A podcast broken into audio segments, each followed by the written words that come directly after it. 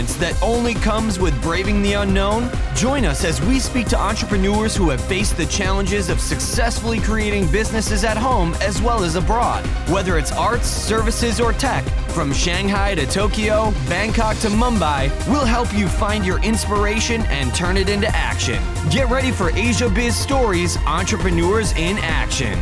Now, welcome your host, Neville J. McKenzie. Amy Picanço is the managing director and founder of Amy Designs, an interior design startup based in Singapore. At heart, Amy is a creative, but is just as passionate about the business aspects of running a startup. This insightful, balanced approach is the key to why Amy Designs is making steady, consistent progress in the interior design industry, and after only three years has already started expanding into other Asian markets. So now, without further delay, let's begin.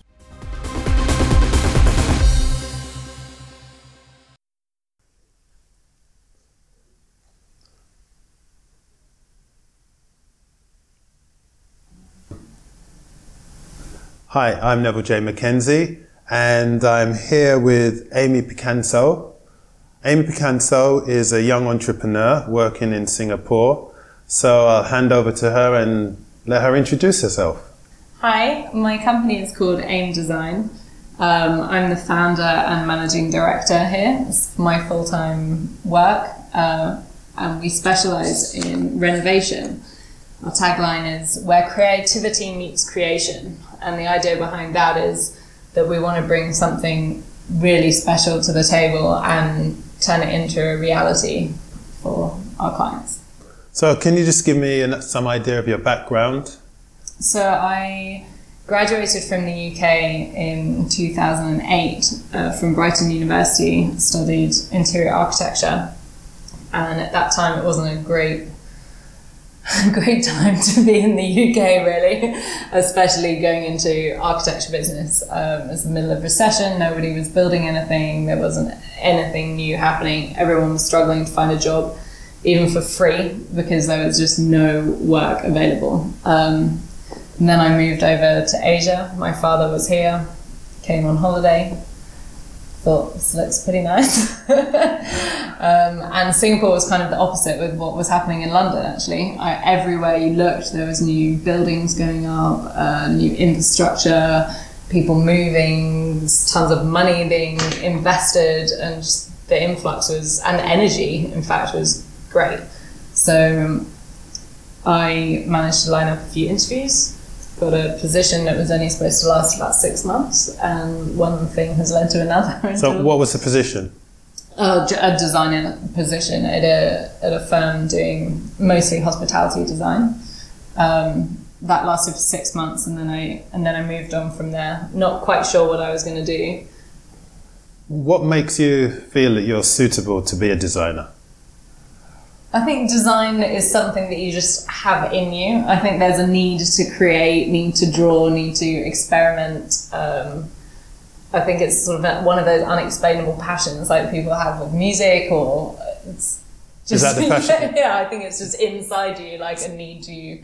So that passion's inside you. Yeah, yeah, yeah, definitely. So, what qualifications did you? So, uh, I have the degree from uh, in interior architecture. Yeah. What else do you have? Before that, I did uh, an art and design foundation course. So, I spent a lot of time doing fine art and actually painting and drawing was what brought me onto this road initially, um, and then led me into doing three D design and eventually interior spaces. So, what were any key moments before you actually made the decision, this is what I want to do? What made you say, this is what I want to do? Um, I think. Or I think it was just, the idea, like the big picture dream that this sounds. It was looking at a space actually like Battersea Power Station, say, and I think this is what made me choose interior architecture rather than architecture was I wasn't so interested in greenfield size. I wasn't so concerned about building something new from scratch. What what got me was the idea of these old buildings um, in Europe, in London, that were had no purpose anymore. Didn't seem to serve our modern day needs and fit into our everyday culture. and thought that here is a chance to sort of create something new, to to design something that was more turning the old and making it new, but retaining some of that old beauty. Yeah. Singapore doesn't have much old stuff. No, it doesn't. So how do you get around so, that? I mean, initially that I didn't. I suppose I never planned to be here for a very long time. As I said, I came over here for a job initially, and then um, it doesn't have old buildings, but there's a hell of a lot of culture around. Like not just Singapore, but the whole of Southeast Asia, and that's what keeps me here and keeps me really interested. I think there's so many different types of people, um, so many different places that you can go in such a short time span. In an hour, you can be in Bangkok, which is completely crazy, uh, or Jakarta, which is a completely different type of crazy, or you could be on the beach somewhere. I mean, there is just so many different places packed into such a small area of the world um, that I think is amazing. And the amount of people and opportunities that I've met through being here, I just don't think I would have been as maybe open to it in London as I would have been here. I mean, there is that in London, but I think because if it's where you've grown up and you, I think I would have been too stuck. Uh, it's good to get out of your comfort zone sometimes. Tell us what you do here at Amy Design. We work a lot in Singapore with commercial clients we've taken slightly different strategy to that kind of big picture idea that got me into this in the first place. Um, and we're working with corporations on really creating a space for their working environments that enhance productivity, that help the staff feel that they belong, to create a culture within that working, in, within that office that also reflects their brand identity. Um, so branding is quite an important thing for us when designing. And how do you decide who you're going to work with, or does it is it anyone that comes to you, or do you go out and you canvas for certain clients? Yeah, we have a particular. I mean, we're we definitely market towards the commercial clients. Um, and it wouldn't be anybody. It needs to be somebody that really wants to invest in their space. Here, you get a lot of people that are just looking for the cheapest option, which we're certainly not going to be. But the reason that you might want to invest a little more is because I do believe that we can create a much better space. Like we'll spend the time getting to know who you are, who what your company values are, and create a space that's totally tailored to that. It's not quick in, quick out. Here you go might fall down in two years, but we don't care because we'll be long gone by then. That's just not not how we want to operate. Yeah. So, what would be a favourite project of yours? Um, for the corporate spaces, I just one of the probably one of the smallest ones we've done. We recently com- completed a co-working space, and they didn't have very much budget um, it wasn't a particularly wasn't particularly adventurous space. There wasn't much, so we, in a way, it was a real challenge for us to get that design. They they knew what they wanted. They knew the brand, and the challenge was, could we do something with this amount of money in this small space that still worked and gave the business what they needed? And that was I mean, that was fun. That was the sort of challenge that we like to be set. And in the end, I think it turned out to be really. really Why was it so much fun? Oh, we they. I think it was because of the brands. I mean, they they were wanting to take some of the Singapore culture. We created a huge wall graphic for them, uh, like a Peranakan style um, shop house that stretched across the whole meeting area. Um, that you could even be inside the meeting space and look out, and it would be as though you were looking out of a Peranakan style window. Um, and it brought that history of Singapore, I think, inside. What is a like the shop houses? So you've got as you walk around Chinatown here, and you've got all the shutters and quite decorative pillars. That's the sort of Peranakan, the old Singapore heritage, I suppose. Can you just describe your process, what you go through when you get the project? So, again, for corporate spaces, our first point of contact is to kind of know the facts, like how many desks do you need, what, how many staff are you going to have, how many of these are managers, what's your storage, what's all of the kind of basic need to know factors to create that space. Then it's then it's deeper. Then it's well, how do these people work? Who is connected with who? Um, how do they move? How does these the staff their daily functions? How do they go about doing their work? What extra could we bring them in order to make that day better? Breakout spaces. How do they currently function? What is better for them? Do perhaps trying to get them internally to to do a poll or a survey with their staff to actually find out what's meaningful for, for them because I think sometimes sometimes we meet a lot of managers that believe they know what their staff do or don't want, and in the reality, that's that's not always the case. Would you go into the office, or would you go into the current workspace yourself? Yeah, and, and definitely we see. I mean, it's quite easy actually to go into these spaces and work out what is being used and what is not being used or just left and is still looking really nice. It's just nobody's interested in it.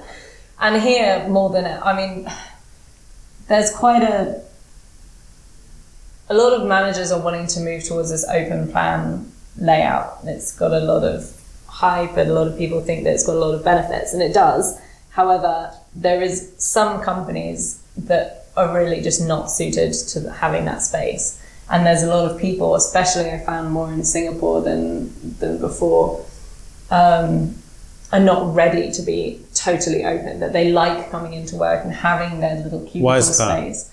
I think if there's a more of a privacy, more of your, you know, this is yours, that you want to be able to decorate your space with your pictures of your family or have your cuddly toys. Uh, yeah, like whatever yeah, it might yeah. be that they want on their desk. They want yeah. this to be their little space. And I and it, again, this really depends on your job function, and that's what we have to try and think about when we're creating these spaces. That not all of the staff may need the same things that fin- finance might just want to come in and be quiet away from. You can't put finance, say, next to marketing. Because marketing people may well make a lot of noise, and they're probably got more, maybe more mess on their desk, but constructive. They might need more of the standing tables or more open collaborative spaces. They they suit that job role. Perhaps suits the open plan environment more than someone who's doing a lot of maybe data work or finance work and they need that quiet, they need that zone to be away from. So we spend a lot of time trying to understand these people. When you worked on the workspace, did you find that you had to create different types of space um, in the same way? Yeah, definitely. Yeah. So we're going back to the work, the co-working project, for example. They had sort of four elements of things that they needed to bring in. They had the hot desks where they had members that would just come, sit anywhere, grab a space, work away. They had designated desks that people were hiring that that was their one desk. Um, they needed quiet zones where people could move away from that open plan environment and just have some peace and quiet. We made small rooms like a little bit larger than a telephone booth style room, more on like a one-on-one coaching style spaces that were soundproof, so that you could go in there, perhaps have a mentor or a coach, have these sessions, and then bigger rooms to do larger meetings or hold events. So I mean, they're definitely, and these are the try the things that the co-working thinks about quite easily because it goes to their different membership but when you go into a bigger corporate office, they perhaps don't think that they need that many different styles of spaces. They're not, they're just thinking these are the staff, this is the directors, and then we need a pantry. But actually, you need much. We try and get our clients to see that it's beneficial for the overall productivity to have more than that. So, what would you say was specific for the Singapore market as opposed to, say, in the UK? Ooh.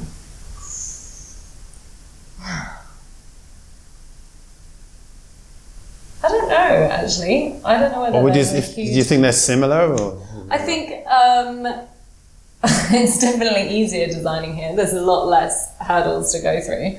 We have almost more freedom than you do in the UK to be able to create the building regulations are not as strict. Um, Is that which a- is good and bad. could that be a safety issue or?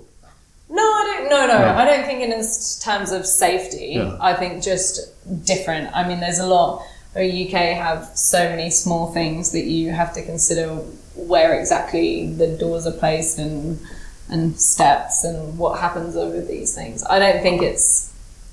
I don't. I definitely wouldn't say it's unsafe here, but there's a lot less boxes that we need to or hoops that we have to jump through, um, which gives people perhaps more time to be creative. Does it speed the process up? Yeah, definitely. You can have a much shorter turnover of things.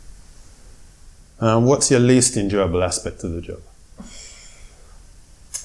Delays and dealing with construction staff, I think. Um, there's a bit of, there's quite a large disparity here between, yeah, the actual contractors and then your end client. So us as the designer and often project manager, we're there to to try and give our client the easiest way that we'll take over the whole project, we'll design it and we'll hand it back to them when it's finished.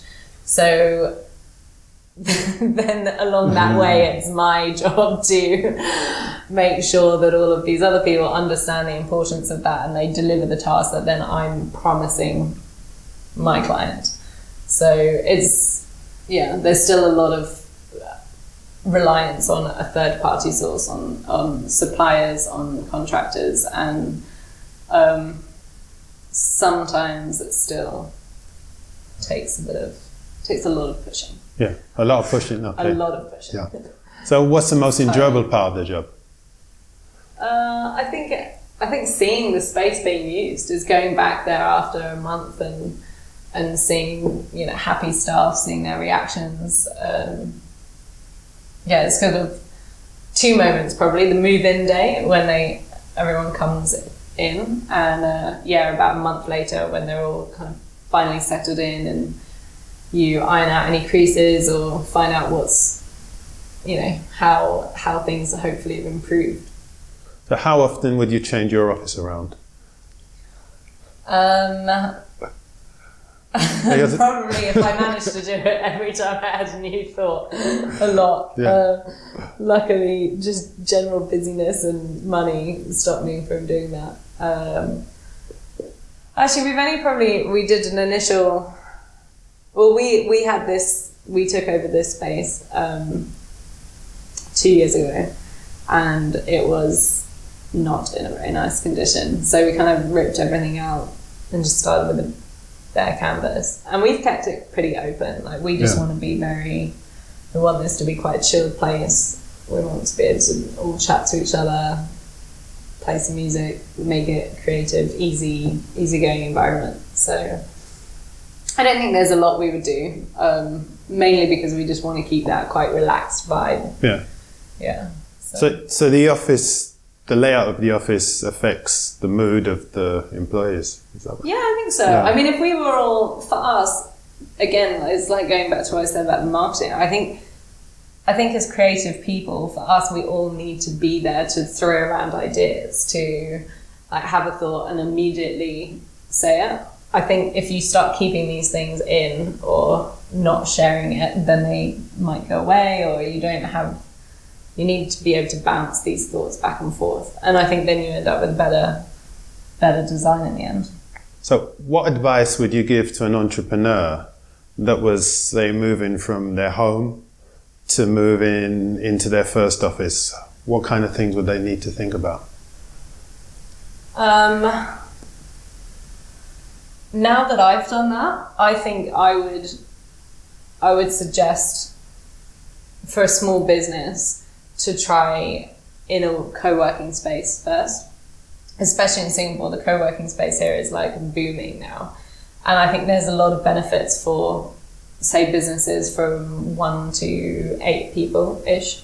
Um, because then you start to really understand what those needs might be. And I think it's very hard to think from your home, okay, you might have dreams of what you want your company office to be and to showcase your brand and all these things. But the reality is, you're not going to know until you really trial it out. And I think that the co working environment now gives people that stepping stone between being at home and then being in a space where they can still have their own office within it, um, but it lets them understand what is missing or what is not, and Yeah. um, gives them more insight. I think. So I would do that, and then obviously if you get ten and above, you need your you start needing your own space. But before that, yeah, I think it's good. And what about location? How would you go about selecting a location for an office? Um, generally, we haven't. Most of the clients that I've met so far know their locate. They know roughly where they want to be, and that obviously depends on what kind of business they are. So the there's people that really want and have to be actually in this in the center of the CBD. So they're only looking around there. There's a lot of smaller startup companies that really want the shop house. They want that kind of funky vibe. They want to be a little bit different. They want to show that they're away from the CBD slightly and have that other vibe. Um, so our clients often come to us with maybe two or sometimes even three shortlisted spaces. And from there we can help them then decide. We can we've done that initial briefing we know what they want and we can show them quick layout plans for those three spaces. And and then we can help them make a more informed decision. Because some of the spaces especially inside shop houses is very hard. You think that there's quite a lot of space and by the square foot there is but the actual layout and the amount of wasted space that you get is quite high um, they're just so narrow and you just can't get the amount of desks that you think that you are going to be able to fit inside. And would you ever say to a customer, it's not going to work? Yeah, we have actually. We've Yeah. done that in the past, but it's quite easy as well when they've shown the plan.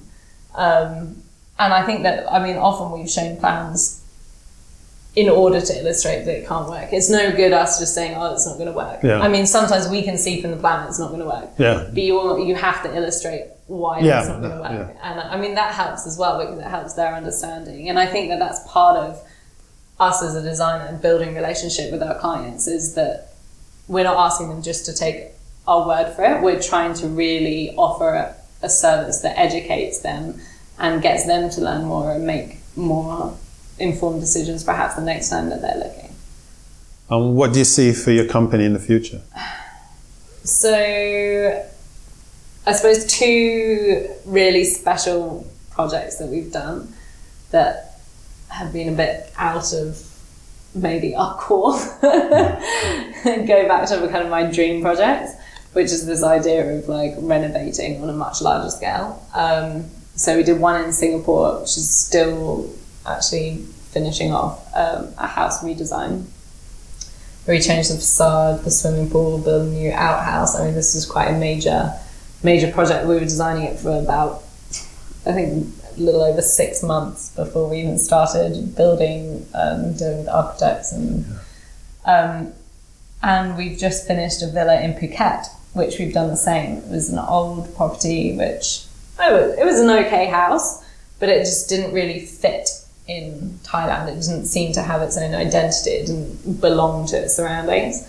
Um, and again, we wanted to try and retain as much as we possibly could and reuse as much as we could, but redesign it in a way that it would look like it belonged to that space. So we just finished that uh, in the summer. although They're doing the garden now. So hopefully by Christmas it will be 100% complete and that was so exciting. Um, so that's the that's the future. I hope that's we're going to go into Phuket, um, look at more residential spaces, and hopefully the two businesses will be able to feed off each other. In Singapore, looking more commercially, and Phuket looking more at the residential.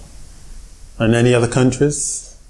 Because Uh, Asia's quite a one big day, place. maybe. No, one day. Oh. one step at a Yeah. time. I think that I think that's the other thing. Like as an entrepreneur, as a business owner, you kind of it's lovely to have the big dreams, and you want to have that five and ten year plan that you can keep your eye on work towards.